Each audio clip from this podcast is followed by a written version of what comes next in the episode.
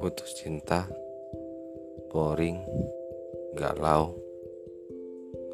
Hampir dari semua kita punya masalah, dan kita butuh sebuah ruang untuk berbagi dan bercerita, dan terutama untuk mendapatkan solusi atas semua permasalahan yang kita alami.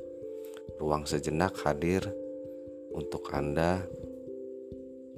Semoga bisa memberikan manfaat dan faedah yang mendalam bagi kehidupan lo semua. Bye bye.